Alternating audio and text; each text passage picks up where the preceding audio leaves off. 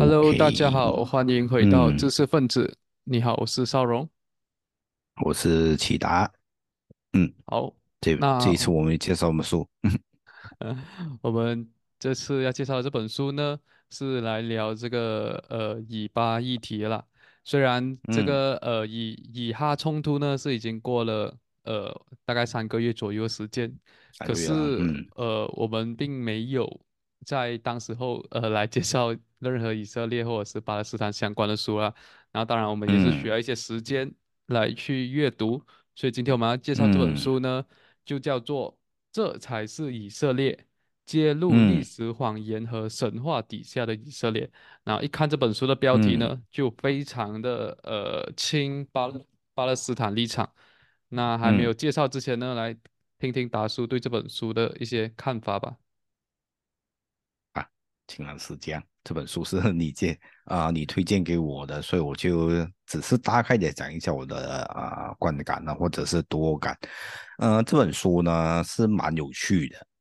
啊，但是呢，你就啊，我个人的看法啊，你就不要啊，完全把书中所讲的是啊，完全是当做真相啊，这个是我一再提醒大家的。所以你看书呢，你是要啊非常的小心。我先讲一下结论吧。啊，这本书呢，虽然未必能够说服您啊，是完全相信他的作者的那一套讲法，但是呢，对于以色列怎么样？啊践踏啊这个巴勒斯坦的人民呢是有一定的借鉴意义的，这个就我看到法。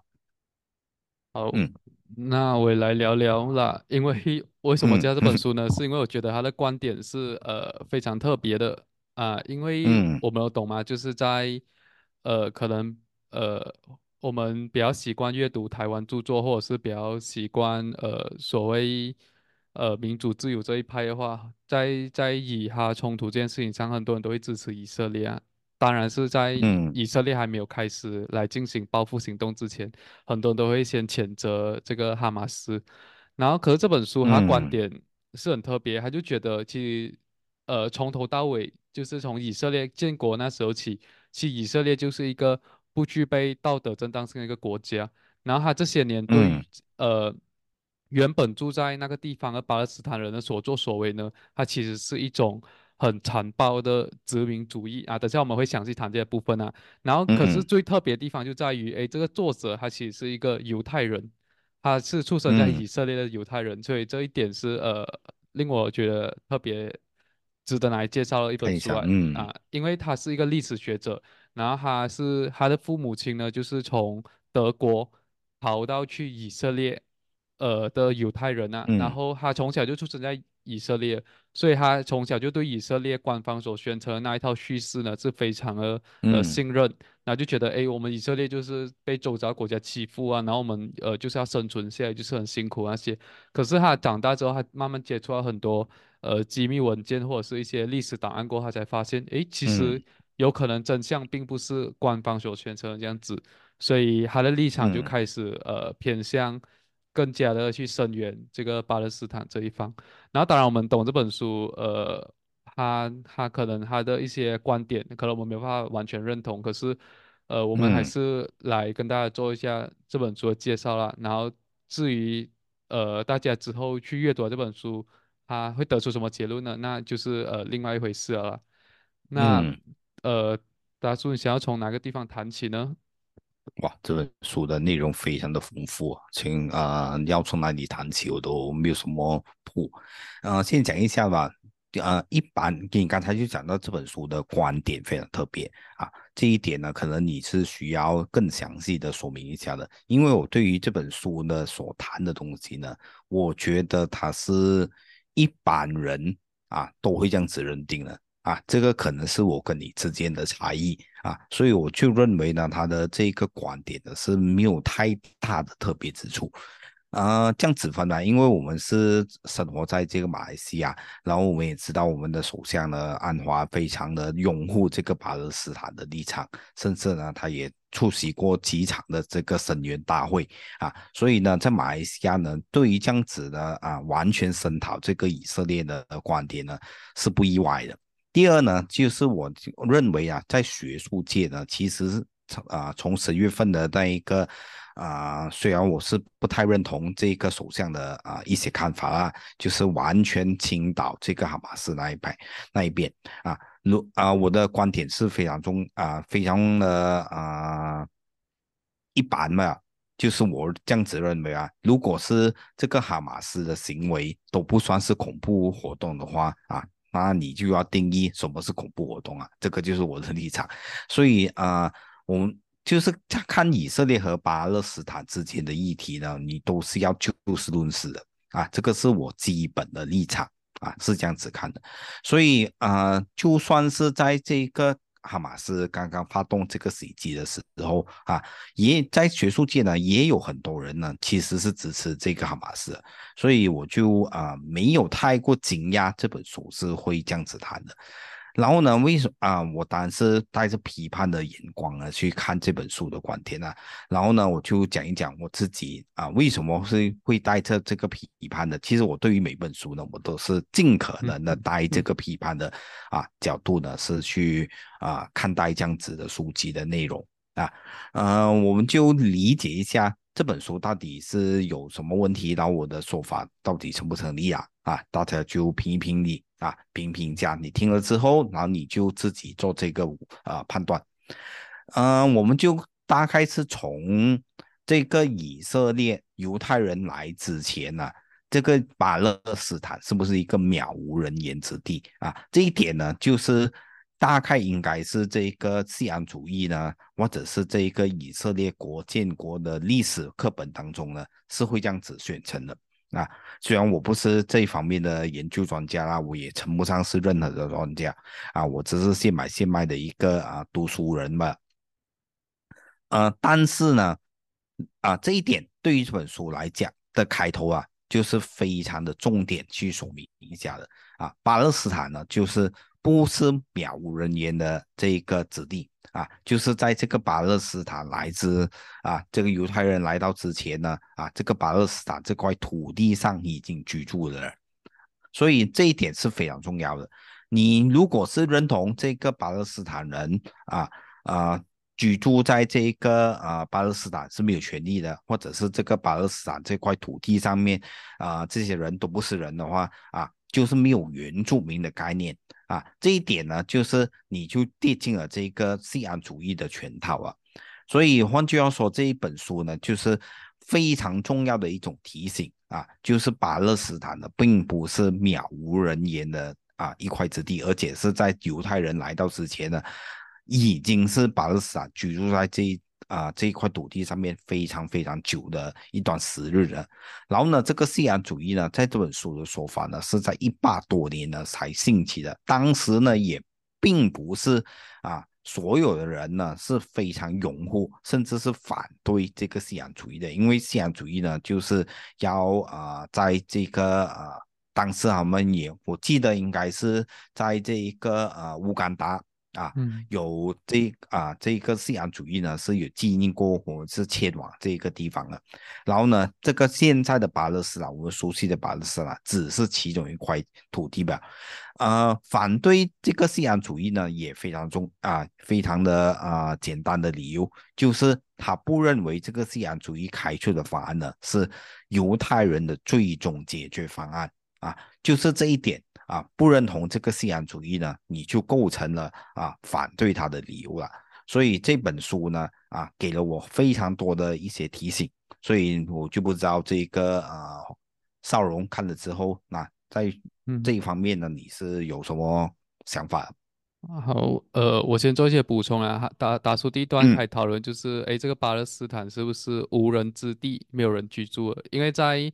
这个是他作者讲到，在以色列官方叙事当中呢，其实这个地方就是渺无人烟。所以当这些在欧洲的犹太人呢来到这里呢，他们才开始建国。所以在这之前呢，这地方其实是一个呃荒芜的地方。所以这是他们说法。可其实就像打出开始讲，哎，其实这里早就有人住啊，就从呃一两千年前，就是这个犹太人他离开之后呢，这地方又住了很多呃阿拉伯人，然后住就在这个后来在这个。鄂图曼帝国统治之下呢，这个地方呢就被定名为巴勒斯坦。所以巴勒斯坦呢，它其实是一个地理上的概念啊。虽然我们讲巴勒斯坦到现在还没有建还没有建国，还不是一个呃受到很多国家承认的国家。可是，嗯在穆斯林的眼中，诶，巴勒斯坦其实就是指这一片区域，所以。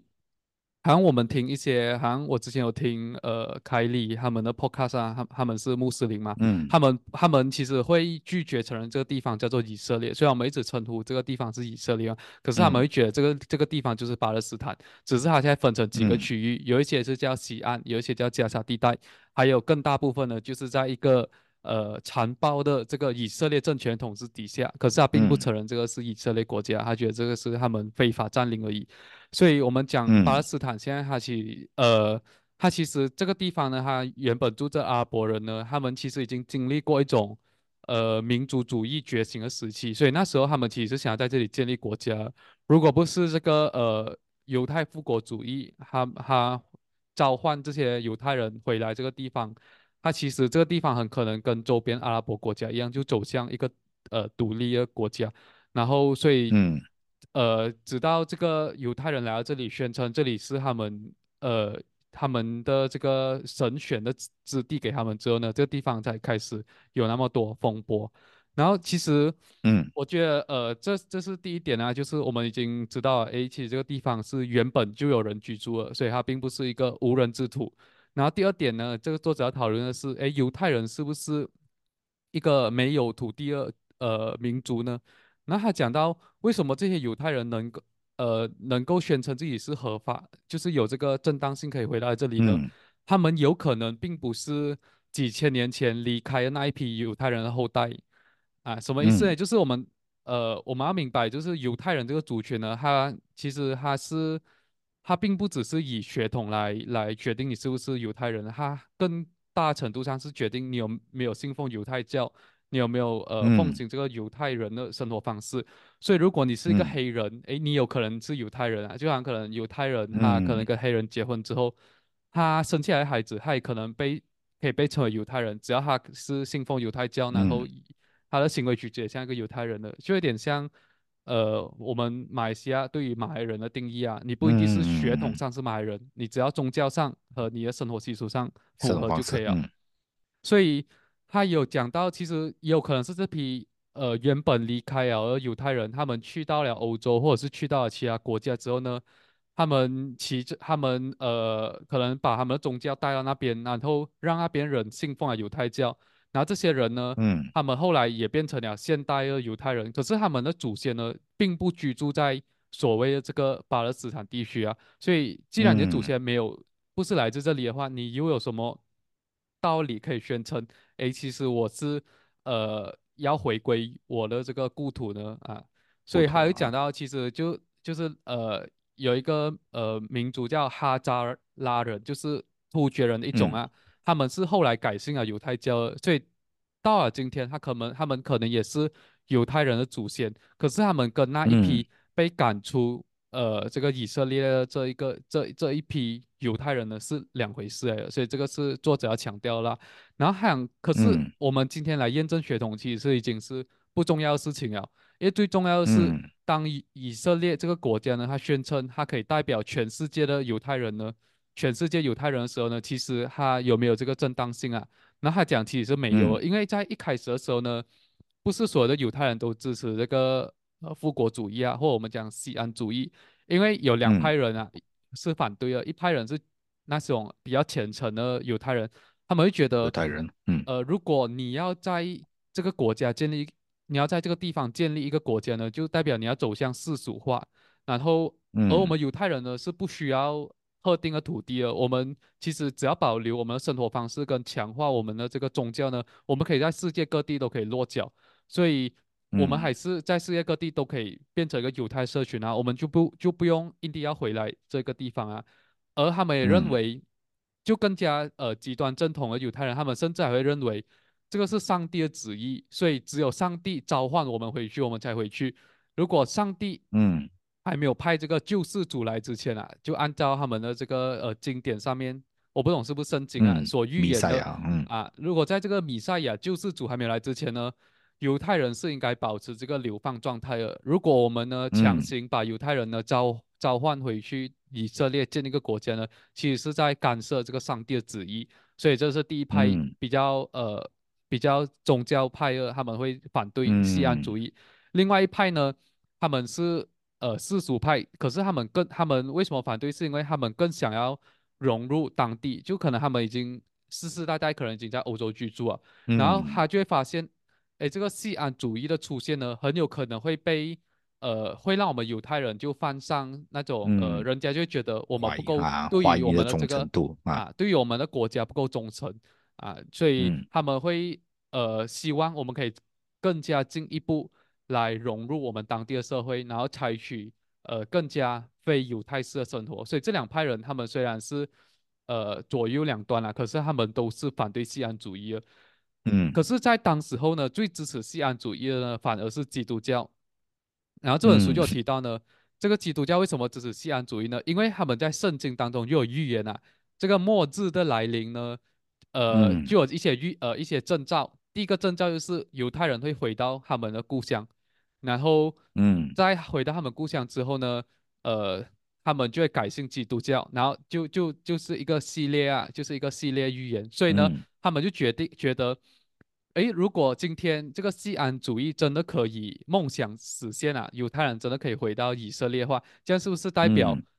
呃，我们这个宗教的教义是对的，他他所他所嗯宣称的这个预言是有可能成真的？然后所以这是第一点，为什么那时候很多基督教，包括英国，他们都会因为宗教上的热忱而去支持这个西安主义？而另外一点是，其嗯。实他支持西安主义，恰恰就是因为他们呃千年以来这个反犹太主义的情绪，他们想要把犹太嗯。人全部赶离出这个欧洲，然后打造一个没有犹太人的欧洲，所以他们才要嗯支持犹太人回到以色列。所以这是这一个一个是宗教上的热忱，一个是反犹太主义而常年盛嗯行的情绪，使得这些基督教国家呢都愿意去支持以色列，呃，在巴勒斯嗯坦这个地方建国。所以这个也就解释了为什么呃我们一直以为诶基督教跟呃犹太教可能就是水火不容嘛，然后我们看到犹太人几千年在欧洲受到嗯迫害，可是却在这一百年来，诶他们既然组成了同盟，一起呃嗯回到去巴勒斯坦那边建立起一个新的国家，所以呃这个就是它的历史缘由啊。然后如果没有读这嗯。本书的话，呃，这个我还我还是真的不知道有这个历史的存在啊。嗯，我也不懂。呃，刚才我就讲到这个少龙，就讲到这个穆斯林嘛，已经是在这块土地，这个巴勒斯坦的居住了几千年啊，你就不要认为呢，只是巴勒斯坦人啊，现在的巴巴勒斯坦纳的人呢是会成为穆斯林哦。在这本书呢当中呢，也有提到有一些犹太人呢已经改信了这个啊穆啊回教。啊，就是伊斯兰教，然后成为这个穆斯林啊，也有很多的犹太人呢已经改信了这个基督教的，所以这一块土地上呢就不是纯粹的啊只有巴勒斯坦人，然后呢这些巴勒斯坦人呢基本上都是啊信奉这一个伊斯兰教的，也有部分的这一个巴勒斯坦人呢，其实他们是信奉这一个基督教啊，你看这个版权率虽然不高啊，但是也有。啊，甚至呢，这个巴勒斯坦人更复杂的情况呢，就是信奉了这个犹太教啊。我相信应该也有这样的情况啊。这些人呢，又是啊怎么样处置啊处理的呢？啊，这个就是这本书提出的难题之一啊。所以呢，我看这本书呢，这大开眼界，原来这个问题呢，这个巴勒斯坦呢是啊非常的复杂的一个课题啊。呃，钢丝的西安主义几时才一个转，几时才遇到一个转折呢？基本上就是刚才少荣所提到的啊，亏欠的心态。就是第二次世界大战的时候呢，因为屠杀了太多的犹太人啊，然后呢，全欧洲基本上就是啊有这个亏欠的心态，就是认为呢，就是欠了这个犹太人啊一种啊债务吧。所以呢，就是支持这个西安主义呢，有这些复国的想法，就是在这个啊、呃、巴勒斯坦这块土地上面呢，完成他们的复国啊、的这一个想法。但是，如果你真的是要复国的话，你就会面对第一道难题啊，就是什么难题呢？就是你要怎么样处置啊？你已经生活在这个土地上面几千年的这些民族，就是把我们所认知的巴勒斯坦人民啊啊。这个是一个难题来的，所以呢，啊，信仰主义呢必然是会带来这个问题。的。然后呢，啊，这本书的观点或者是这本书的立场就是非常的啊直截了当啊，他就认为呢，其实所有的邪恶呢都是因为以色列建国的这一个份上，然后呢，啊，其他的这一些中东战的呢，其实都是这个西安主义呢啊某程度上的策动的啊，所以你就能够理解这本书呢的大反派啊，这一个啊。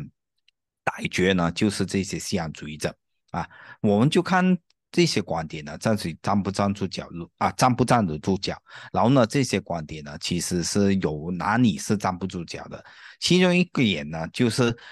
他有提到了这本书的观点啊，就是这样子讲的，就是他认为呢，其实这个圣经啊，是一种跨代的集体创作。因为我们看这个复复音书呢，就是不同的时代呢完成的嘛，然后呢，就是啊，圣经基本上就是在这本书的作者啊，是一本文学创作啊，就不能够引用啊圣经的一些片段呢啊，是啊作为这个历史见证的。我个人的看法啊，这个是我个人的啊想法。其实。你纯粹的文学创作呢？这本书也没有详细的讲啊。呃，你纯粹的文学创作没有掺杂一点的这一个呃历史的啊场景的话，是不太可能的。我自己是这样子认为啊。所以呢，啊，圣经应该是一种啊，糅合了这个文学与历史，然后你就是靠专家呢是去分辨出来啊，哪一块是文学创作，哪一块是历史的啊。见证，所以就不像这本书的啊立场这样子，圣经呢纯粹只是一种啊文啊文学创作吧，而且是跨代的集体创作啊。所以换句话说，啊，如果你是全盘否定圣经的话呢，啊，我我就个人认为啊，其实这个立场呢是不太可取的。但是呢，你全然的啊肯定呢这个圣经呢，你就会变成基督徒啊。或者是啊，相信这个圣经的说法啊，最典型的当然是创世论啊，啊，就是啊，你有没有这个成为基督徒呢？就是你相不相信这个创世论？所以这个就是我对于这个圣经的立场，就跟这一个啊作者呢是全然不同的啊，这一点上面呢，然后。呃，这本书呢也有提到非常的多的内幕，或者对于啊，如果熟悉这个巴勒斯坦课题的啊人，可能不是内幕啊，对我来讲是啊非常多的啊资讯呀要消化的。其中一点呢，就是他有谈到，其实在开啊以色列开国之初啊啊呃这个西安主义者呢，竟然是会啊啊。协啊，靠这个左派的力量呢，是扶持老上台的，所以没有这个左派的啊这些力量呢，啊，这个信仰主义呢是不成气候的，啊，这一点呢，我就不知道这个少龙有什么补充啊？你看看到这本这边呢，你应该是有一些想法啊。呃，这这一个部分，我记得就是是不是讲他跟什么社会主义者决定支持他？然后是因为他们相信，他其实是可以带比较比较像是可以带来理想的啊，他们的理想中的这个国家样子。我这这一点我是不是很记得很清楚啊？如果打算要补充，可以补充这一边先。嗯。这这个是我有点惊讶的，因为我们现在呢，如果你是比较右，像我这样子啊，比较右的一些观点呢，你是会警惕这些左派的啊立场的。所以这本书呢，就不完全只是站在左派的啊角度的，是去叙述。然后呢，他的观点对我来讲是左右开弓啊，他又批判左派，他又批判右派啊，有自己独特的一些看法。啊，你认不认同是另外一回事，但是呢，这个作者呢就是这样子立场，所以换句话说，我们就是认为啊，结合刚才我所说的这个啊，第二次世界大战之后，然后呢，整个欧洲呢觉得这些亏欠的啊犹太人太多啊啊这些心态作祟之下，然后呢再加上有这个左派的啊误认为这个西安主义的啊开国理念呢是某程度上迎合他们的这些理想啊，这一点呢我是非常的惊讶，或者是想都没有想过的啊。现在呢当然就是啊右派呢比较把持这一个以色列的证据，所以换句话说啊，这个西安主义发展到后面呢。啊，后现在啊，就或者是后来的啊，就是有这样子的情况，就是由左边右的这个情况。然后呢，这个作者呢也非常的不认同现在的啊以色列的一些做法，或者换句话说，是越来越不认同啊现在以色列的啊许多的做法啊。所以这本书呢，给我非常多的一些啊看法上的啊惊讶之处。这一本书呢，就是非常值得大家是，如果你是对于这个传统啊的这一些啊以色列或者巴勒斯坦的课题啊有兴趣的话，不妨你就是找一找时间，花一花时间呢，是看一看这本书啊。这本书呢，当然这是啊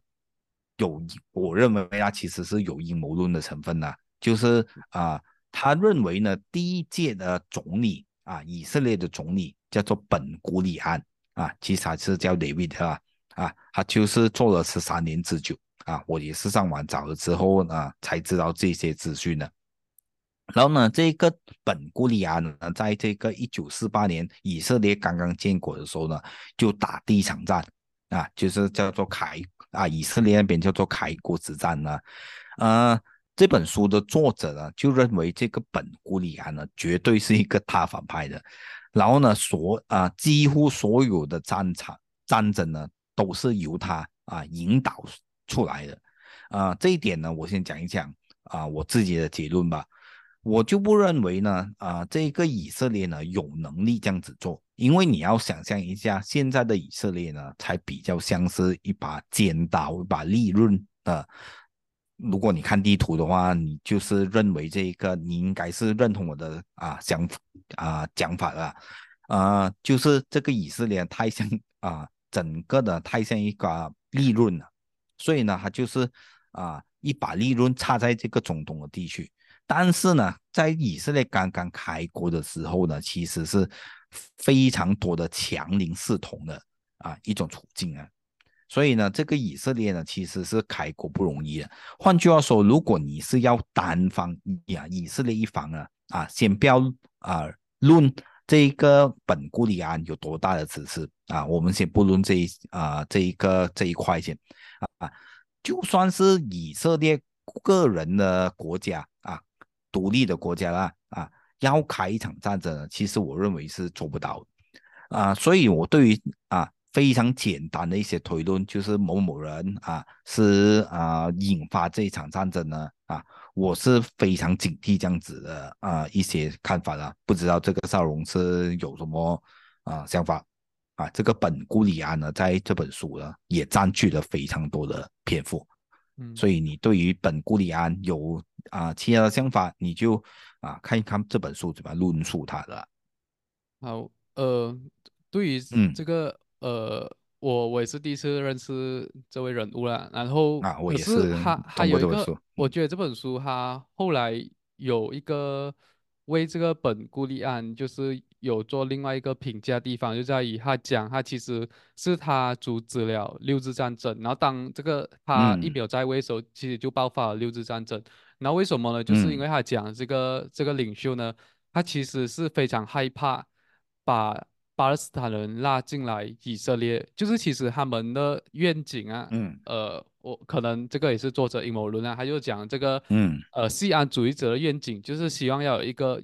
大以色列，然后这个大以色列呢，就是包括今天的呃西安地区啊，或者是加沙地区也好，加沙地区就是一个整块的以色列，然后在这个大以色列当中呢，以犹太人能够占据的土地呢是越多越好，可是巴勒斯坦人呢是越少越好。所以他是希望有了这个土地，可是要把原本居住在这里的巴勒斯坦人呢都赶走。所以也就是因为这样子，所以当呃这个一九四八年战争之后呢，就是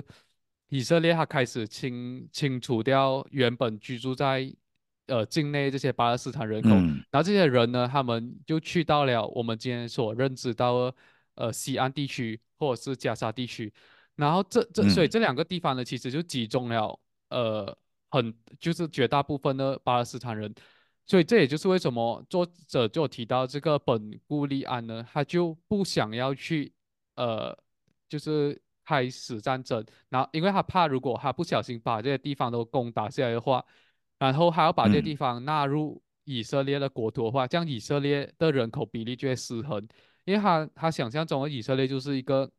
犹太人占绝大多数的地方嘛，如果今天他嗯，占领了加沙地区的话，可能他们人口比例就会变成呃，可能是四呃三对二或者四对二啊啊，啊啊，就是嗯会突然增加呃一百万的阿拉伯人进来，然后使得犹嗯太人没有办法占据绝对的主导地位啊，所以这是他他他认为本古利安当他在担任总理的时候呢。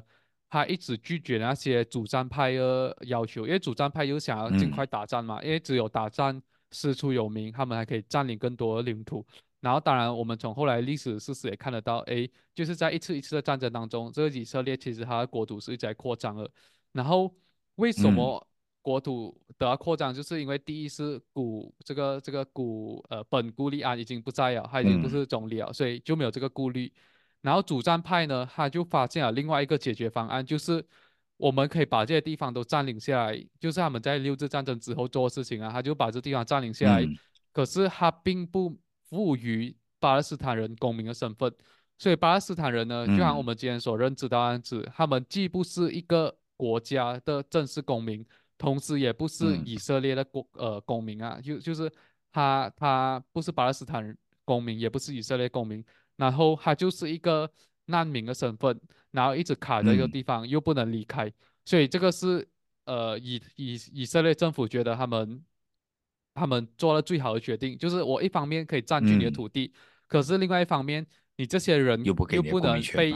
不能被纳入呃计算为嗯以色列人口当中，那你就不能通过投票来影响我们的政权，所以。他讲，就在六日战争这个一九六七年六日战争之后的这个决定呢，是一直延续至今了。然后之后无论是哪一届的政府上台，他们基本上都是延续这样子的政策啊，就是我既要你嗯的土地，可是我不要你的人口。所以他们在他嗯们在呃这个奥斯陆协议之后呢，他们在这个西安地区呢建立越来越多这个犹太人的定居点。可是同时候嗯呢，他们却依然没有呃想要把这个公民权呢赋予给他们呃这个这些地方的巴勒斯坦人啊，然后所以使嗯。得他们可以同呃达到他们的目的哦，就是用最多的土地，可是呃囊括最少的这个呃巴勒斯坦人，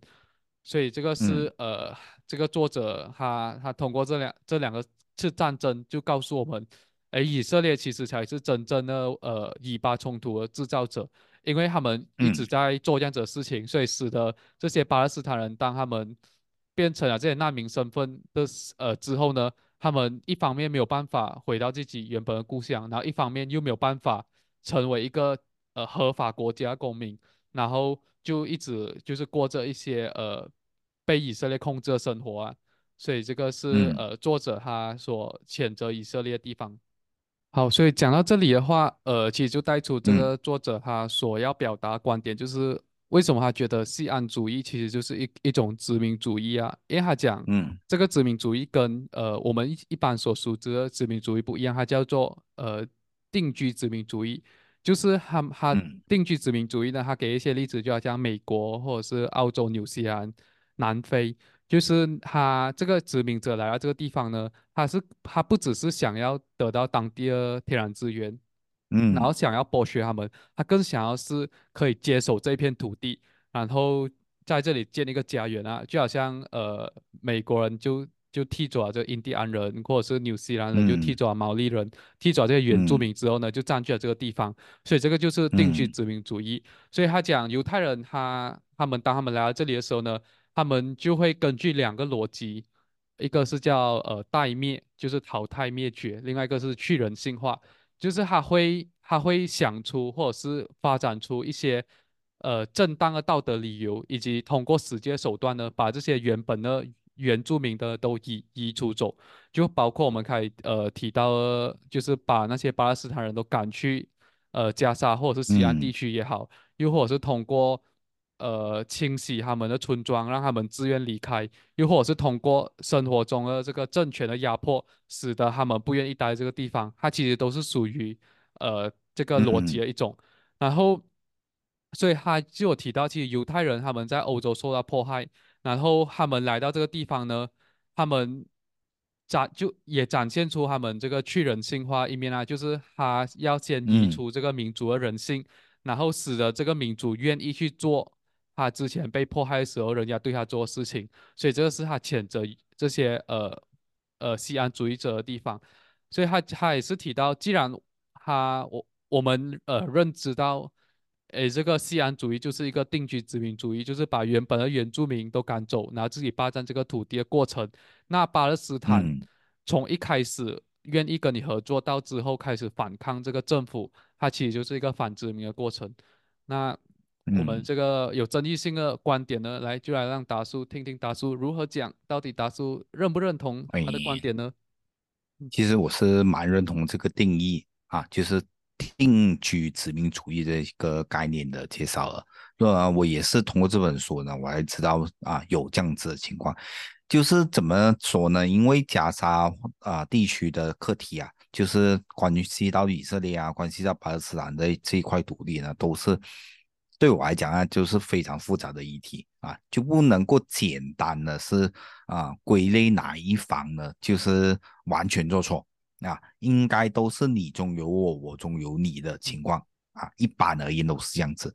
我们就拿最近发生的，就是过去的啊三个月的这个最靠近的这个以色列的啊发动袭击的这个事件啊，虽然现在呢热潮已经退去了，但是呢啊，你总是会感觉这一些啊三个月过去啊，或者是来着的第四个月，你都会啊觉得这个事态怎么就会发生啊走的样子啊跑的味道。啊，都是有这样子的感觉，至少对于我来讲是这样子啊。就是啊、我看了最近的消息啊，就是虽然应该是一个两一两个礼拜之前啊，呃，有追踪这一些呃这个以色列课题啊，现在呢其实是发展到，如果我错的话，你就记得补充我啊。嗯，又是有发展到啊驱赶这个啊加沙地区的啊居民。然后呢，这个约旦西河的的这一个霸占呢，也是在进行当中啊。就是这个事件呢，总是会啊发展到这样子。刚才邵文不是有讲过吗？其实是这个以色列人，如果是啊有增加的数量的话，你当然是可以霸占更多地区啊。但是这个阿布哈波人呢，就是信奉这个伊斯兰教的穆斯林呢，其实他的人口增长更加的惊人。啊，但是呢，他的这个土地，它就所以可以居住的土地呢，是没有涨过一分一毫的啊，所以这个就是现实。所以啊，这本书呢，我就是一直在强调，如果你要啊理解到这个以色列怎么样对待这些啊加沙地区啊的居民啊，或者是这一个巴勒斯坦人民啊，你就应该看一看这本书啊。我们就不讲啊非常。恐怖的一些非法拘禁啊，或者是啊各种各样无人道的这些对待等等啊，你只是讲过，因为我记得我在另外一个节目当中啊，其实是我们的付费的这一个啊读书节目啊。啊，这里就做一些广告啊啊！如果是大家有啊这个经济能力了，就是支持一下我们的这个频道了。嗯，我也有介绍过另外一本啊，也是讲这个以色列的啊书籍啊，他就有特别的提到一个观点，然后我就记得非常的深刻，就是你认为啊，如果是每天都要过这个关卡，然后呢，过这个关卡呢，其实是啊、有这些搜身啊，或者是啊、你一不中啊。一一两个警卫啊，一两个警官呢，看你不顺眼呢，啊，就叫你啊啊、过来，然后呢就是搜身啊，这些其实是非常耗时的，或者是非常耗精力的。如果你对这些东西呢，你是觉得啊这个是非常不人道的做法，你就应该是比较同情啊这个巴勒斯坦的人民啊，我是蛮认同这样子的一些观点或者是这样子的立场，呃，更何况这本书呢，就是讲了非常多的这些啊以色列非人道的对待这个巴勒斯坦的人民，这我就要讲另外一个观点啊，某程度因为刚才我已经讲了非常多的啊认同这本书的一些啊看法嘛，啊。接下来可能是稍微不认同的一些观点了，因为我是这样子啊看的，一个国家呢其实是可以非常的民主啊，甚至呢这本书其实是没有啊我个人的一些啊看法啊，就是这本书呢其实是没有所所谓的定义啊什么是民主啊，我就提这个问题啊，其实新加坡你认不认为是民主呢？啊，我就认为呢，其实新加坡。其实民不民主应该是一个相对的概念来的啊。这个新加坡呢，应该是我个人的立场啊，应该是一个威权的国家。它有民主的做法，但是呢，它也有非常不民主的一些体现啊。就看你是拿啊什么词，然后呢，你是在啊什么角度啊、什么课题上面去衡量这个新加坡啊。但是综合来讲呢，它就是一个威权体制的这个民主国家啊，因为它有定期的大选。所以呢，换句话说，这本书呢其实是没有定义什么东西是不民主的，或者是你怎么样定义这个民主的。他就讲这个以色列国家呢，其实是非常不民主的啊一种啊一个国家啦。所以这些观点呢，其实也颠覆了我们对于以色列的非常多的认知，就是至少。啊，有一些为这个以色列辩护的啊说法呢，就是讲长成这样子的。虽然以色列有千般不是，但是呢，它是在这个中东地区呢比较民主的一一个国家啊。就是因为这个民主呢，就是为这些以色列所做的许多行为呢是开脱过去的啊。这样子的说法呢，其实是有他说不过去的地方啊。嗯，我刚才就特别的提到拿拿了江长啊，就是。其实我是要说明了，一个国家它可以是非常民主，但是呢，它可以把许多的人呢不纳入这个民主的阵营啊。现在的以色列呢，我就认为啊，比较倾向这样子的做法，就是他要认啊，他就是一种既要又要的形态啊，就是你要这个民主的制度，但是你又不把更多的人呢涵盖进来啊。就是我讲的不不是很多的人呢，就是原本居住在这个啊巴勒斯坦这个国家的这些巴勒斯坦人民哦啊，这个就是以色列现在的做法。至于啊，他是不是真的是啊一开始他就有计划的是啊要囊括这些加沙地带，可能有，也可能没有啊。这个就是我基本的立场。然后许多事件呢，我都是认为其实是一种啊无奈的巧合。啊，呃，我个人的看法是这样子啊，所以我就不会认为啊，这样子的一些看法是在完全的啊批判这个作者，或者是我提出了我不同意啊哪一点啊，就是这样子的一些个人立场啊，所以就不知道这个邵荣是怎么样的想这本书的一些观点了。好，呃，这个民族部分。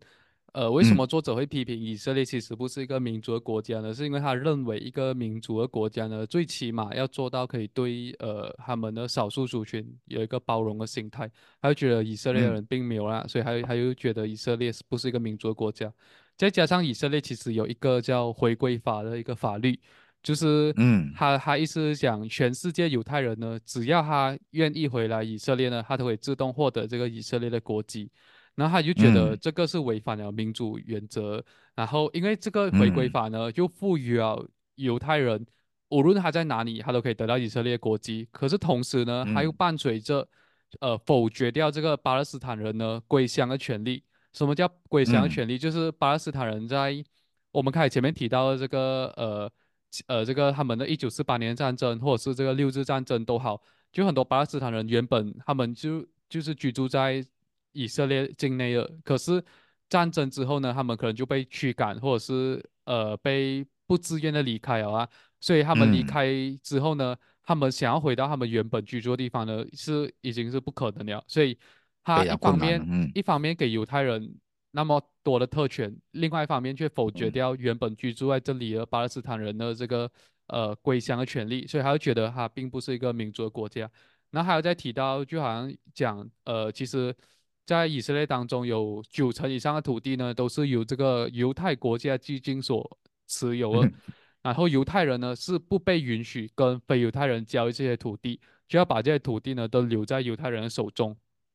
嗯而而我们开前面有提到，就是其实很多人不懂的，呃，不懂其实现在以色列跟巴勒斯坦他们的现状，其实就是以色列其实是占领了这个西安地区了，可是他在这些地方呢，他就建立了很多呃定居点。然后，然后在这些定居点当中呢，就就可能他们中间的 highway 是以色列管的，可是在这个 highway 两旁两端的城市呢，其实是有这个巴勒斯坦政府管。嗯然后这些巴勒斯坦人呢，他们要工作呢，就必须要通过呃，开达叔讲到一个一个的关卡。所以，而嗯而以色列呢，他们在这些占领区当中呢，他们其实呃，按照道理来讲，他们是不能在这里定居的，可是他们却在这里建了很多定居点。呃很多的城市、很多社区，然后把犹太人呢，就是呃都都呃让他们来这里居住，所以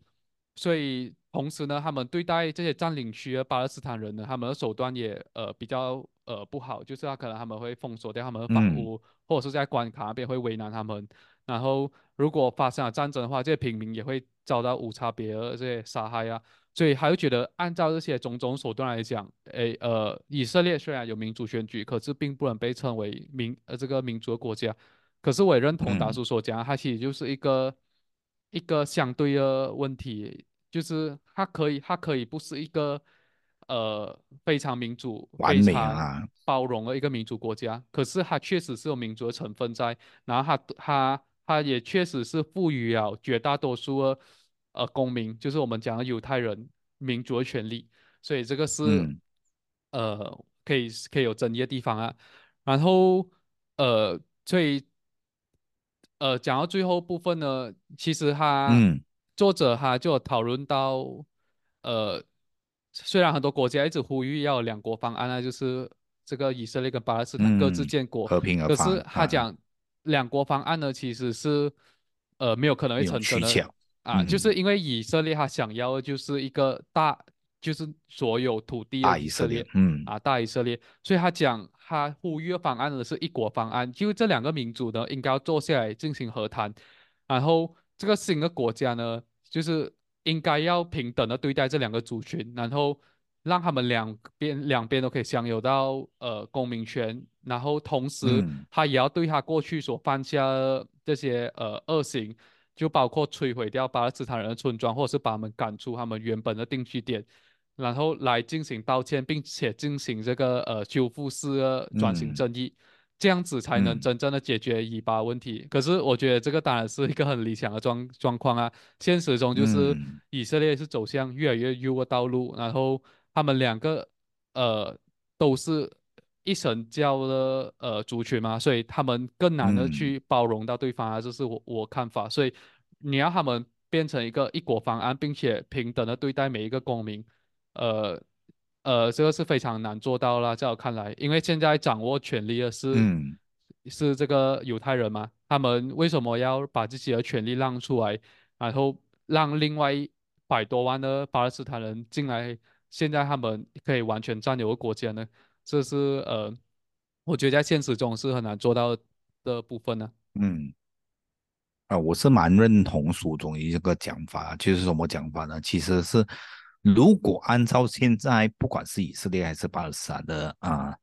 未来愿景走下去的话，啊，其实是无解的，这个问题是无解的。我是蛮认同这样子的一些讲法的，就是在以色列那边，如果他真认为真的是可以建造一些大以色列的国度，然后呢继续的驱赶这个巴勒斯坦啊，但是现实呢？啊，这个阿拉伯人呢，啊的人口呢是在一直增长当中所以换句话说，你要面对的现实就是啊，你怎么样处理掉啊降多的这些啊巴勒斯坦人民啊，这个是一个难题，而且是大的难题。所以换句话说，我就是不是绝对的悲观，但是不是说明是啊乐观主义者啊啊，我对于这个现实问题怎么样啊？啊、呃，解决呢，我也是没有一头啊、呃，也是没有方案的啊。至少现在该怎样做呢？我是不知道了啊。呃，但是呢，如果真的是有一天这个以色列人真的意识到自己是不能够这样子继续下去的话，这个问题就是开始有转机的地方。但是呢，我就啊补充一下，其实呃这本书当中呢，就是叫做啊翻译成呢，就是叫做补偿式正义。啊，就是让真相大白，然后呢是让这个受害一方呢就是得到补偿啊，这个基本上是他的这一些呃立场所在，这本书的啊作者的基本立场啊，也应应该是修复真真正义来的，就不是报复性正义啊，就是报复性正义，大家就是顾名思义就是可以理解啊，就是一眼还一眼的概念呐，啊，这个就是报复性正义，但是呢啊。我就不好意思讲啊啊，这种补偿式正义能不能够实现呢？其实我是打一个问号的。嗯，啊，因为呢，你要注意到巴勒斯坦人是怎么样想啊？这本书的非常大的一个啊，至少我这样子认为啊，啊，这个这本书呢是没有顾及到巴勒斯坦人是怎么样想的。我们先不要讲这一个修复复式正义啊，或者是补偿式正义啊，啊合不合理，怎么样做到？我们先不理这一些问题。但是呢，这个巴勒斯坦人民是不是同意这样子的做法？这个是一个大问题来的，啊，对我来讲是一个大问题来的，啊，呃，至少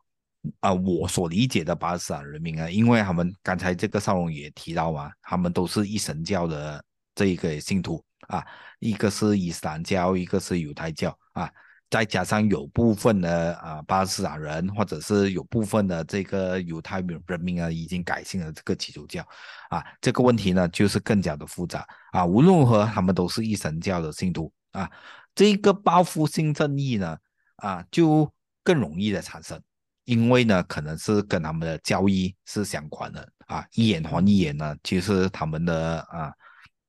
可以这样子说啊，某程度上的立场啊，呃，所以换句话说，这个巴勒斯坦人民如果是不愿意的话，这样子做的话呢，啊，作者所提出来的这个方案呢，其实也是无解的啊，至少我是这样子认为啊，呃，至于啊，你要怎么样去解决啊，是不是如这一个作者所说的？啊，有不这个补偿式正义呢？啊，这个以巴课题呢就可以啊彻底的解决。先不要讲啊，用多长的时间来解决这个问题啊？这个方案是不是一个出路呢？其实我也是啊有疑问的。所以换句话说啊，如果你是对于这一个啊。巴勒斯坦的课题，把巴勒斯坦的人民有更多的理解的话，我讲的理解不是完全的同情这个巴勒斯坦人啊，因为据我所知呢，其实是现在呢，因为过去的这个以色列呢，刚刚建国的时候，他是面对着这些强邻了，至少的非常大的一个强邻就是来自埃及。啊，这本书也提到约旦啊，也有提到这个叙利亚这样子的国家。啊，黎巴嫩呢。所有的国家呢，都是这个信奉这个穆斯林。啊，都是信奉这个伊斯兰教的，都是穆斯林国度，所以他就是被一些强令呢包围着的一个情况，到现在都是如此。啊，虽然啊，现在呢，啊，这些国家呢，基本上已经和这一个啊以色列呢，已经签签订了一些协议啊，啊，一个国家一个国家的击破啊，有点像是啊这个秦国当年的秦国啊，刚做的啊一些手法啊啊，我们先不论这一些这样子呃的的情况啊，至少现在的这个以色列呢，是已经做到这一点，它是没有啊。更多的强令呢，已经完全没有这些强令呢是势同啊的，就是没有国家的力量可以跟这个以色列国家呢是对抗的。现在为什么是会走到这一步呢？我们是要去思考一下的啊。当时的大老伯为什么是会来到今天这样子的啊情况，会什么会变成演变成这样子的一种啊处境啊？我们是值得我们去思考啊，呃。至少，呃，如果他们是愿意接纳这个以啊巴勒斯坦的人民的话，这个问题应该是没有这样现在这样子的无解的一种处境啊。我们熟悉的这个巴解，就是啊，在这个哈马斯之前啊，都是这个巴解作为这个号召啊，这个组织呢已经存在的啊非常多了。更更久远之之前呢，有有这个慕尼黑的事件啊啊啊，绑架也做过啦，把暴力行为也做过啊。这个啊巴解呢，由这个啊。暴力的这一个组织啊，转型去这一个啊，这个和平的组织也做过这样子的尝试啊，呃，但是呢，这个把以色列和巴勒斯坦之间的课题呢，还是没有办法解决的。这个到底是一个怎么样的问题呢？值得我们去思考了。所以我对于这一些啊，这个巴勒斯坦或者是这个以色列课题呢，我是这样子看的啊，就不是简单的一个啊。一加一等于二的一些陈述啊，虽然你要分对错的，你在个别事件当中呢，你是可以分到对错，但是整体来讲啊，其实整个课题呢是非常复杂的啊，这个是我基本的态度，就不知道这个少龙怎么样看啊？你对于巴勒斯坦和以色列的课题应该都有所涉猎吧？啊，虽然讲不是上。啊，跟我一样啊，都不是专家的这个程度啊，啊，但是我们都有留意这方面的讯息啊，你就讲一下你的一些看法。嗯，我我我也是，就是新闻出来了过后，我们才会去研究那个议题。跟我一样啊，跟我一样啊。所以我们我们的看法就是很粗浅的看法。然后，嗯，呃，我是觉得，好像打叔这样讲，我们可以去按照一个事件来分对错，就是。哈马斯就是去呃绑架人质，或者是去恐怖袭击，我们可以讲哈马斯的错。可然后后来这个以色列又无差别去轰炸平民，那我们也可以讲以色列错。可是整个以巴冲突来讲，我们也很难分出哪一个是真正的坏人，哪个真正好人。因为其实也有很多以色列人，他们是出生在以色列，然后他们也是想要和平的，就是他们也是想要正常的工作，然后正常的生活，然后不想要。可能天天面临呃冲突，或者是面临战争，他们也是渴望和平。然后，呃，对于其他人谴责他们讲，哎，你们是霸占人家土地，然后可是他们是生来就是以色列出生嘛，他们也不是特地从别的地方迁移来以色列。那那他们几十年前呃就已经存在冲突，也也很难让他们。呃，新出生的后代来背锅啊，所以我觉得，呃，这个是整个问题最难解的地方哦。然后再加上，嗯，当以色列政府或者是呃哈马斯他们双方都呃想要走向越来越呃极端跟不肯妥协的地步的话，那整个冲突就直接升温哦。所以。呃，我们我们当然看到一呃，他们可能十多二十年前在其他国家调和之之下，他们可以达到一些协议啊。可是，呃，到了后后来，哎，却没有任何进展。然后加上现在以色列，其实，呃，我们还是只能用回就是，呃，他们双方的一些行为来去判断他们的对错。就好像我我就坚持觉得，哎，以色列这种呃用定居点或者是用关卡来限制巴勒斯坦人自由的这个做法，哎，其实就是呃很错误的地方啊。就是虽然他讲我们这样做是要保护以色列人，因为可能巴勒斯坦人他们会有呃呃就是恐怖袭击或者是会有那种自杀式袭击，然后可是这种做法就有点像。让我有点联想到中共对新疆人的做法，就是我先把你送进集中营，虽然你还没有做错，可是我先用你可能做错姿态来对待你，这样子对于巴勒斯坦人来讲，其实就不公平啊。而且他们签下那个协议的时候就承诺了，哎，其实他们双方是要迈向两国方案的嘛。可是现状就是以色列其实还是掌控着。呃，这个绝大那个西安地区的这个主导权，那个政府他能管的地方，其实就只是他那那一些飞地而已。可是真正，他们的运输或者是他们人民想要工作，他们的经济整个要运转，啊，他们的那个呃，或者是我们讲，即使是水源的供应也好啊，很多都是掌控在以色列政府的手中。嗯，所以如果他今天觉得，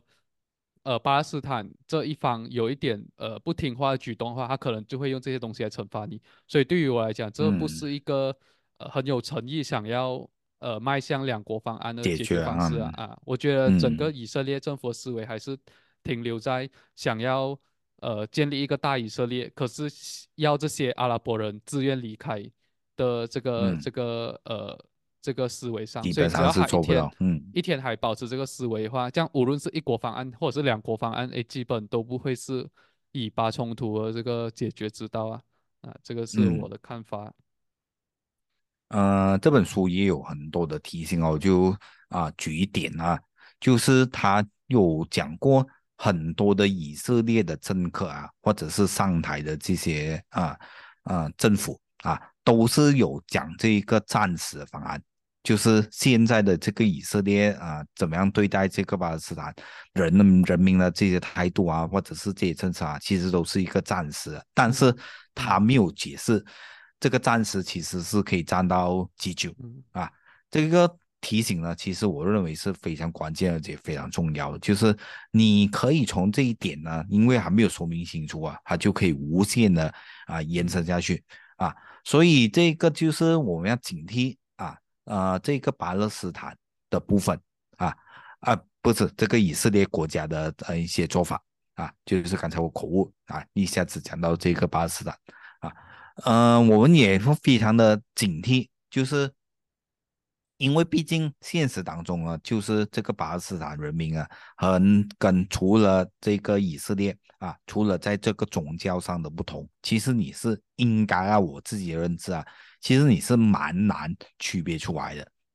就是谁嗯是啊以色列人，谁是巴勒斯坦人啊，除非你从一些服饰啊或者宗教上面去区分啊。啊，如果还不讲出来的话，你可能你真是无从啊区别啊，到底何者啊才是以色列人啊，何者是巴勒斯坦人啊，你就有这样子现实的困境啊，或者是困难存在。所以换句话说，不管是这个呃两国方案，这个和平方案呢，其实你都是要非常的小心或者警惕当中的字眼，或者是现在的一些政客。啊说出来的东西啊，是不是我们要小心的一些部分啊？我讲的不是以色列的国家，其实我讲的是马来西亚 或者是这个巴勒斯坦的呃政客提出来的东西呢，我们都是要非常的警惕的。嗯，这个就是我看这本书的得意啦，或者换句话说，算不算得意啊？就是我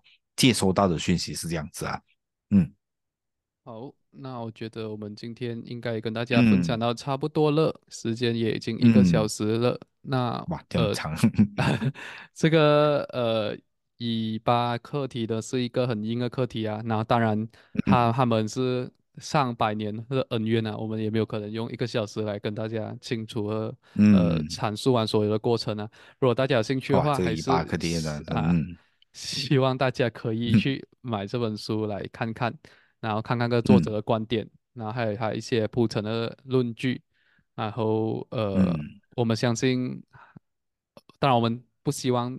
呃他们还会有冲突啊，可是我们也相信不会是最后一次的冲突，所以嗯这个议题还是有持续关注的这个需要了。那达叔有什么补嗯，充吗？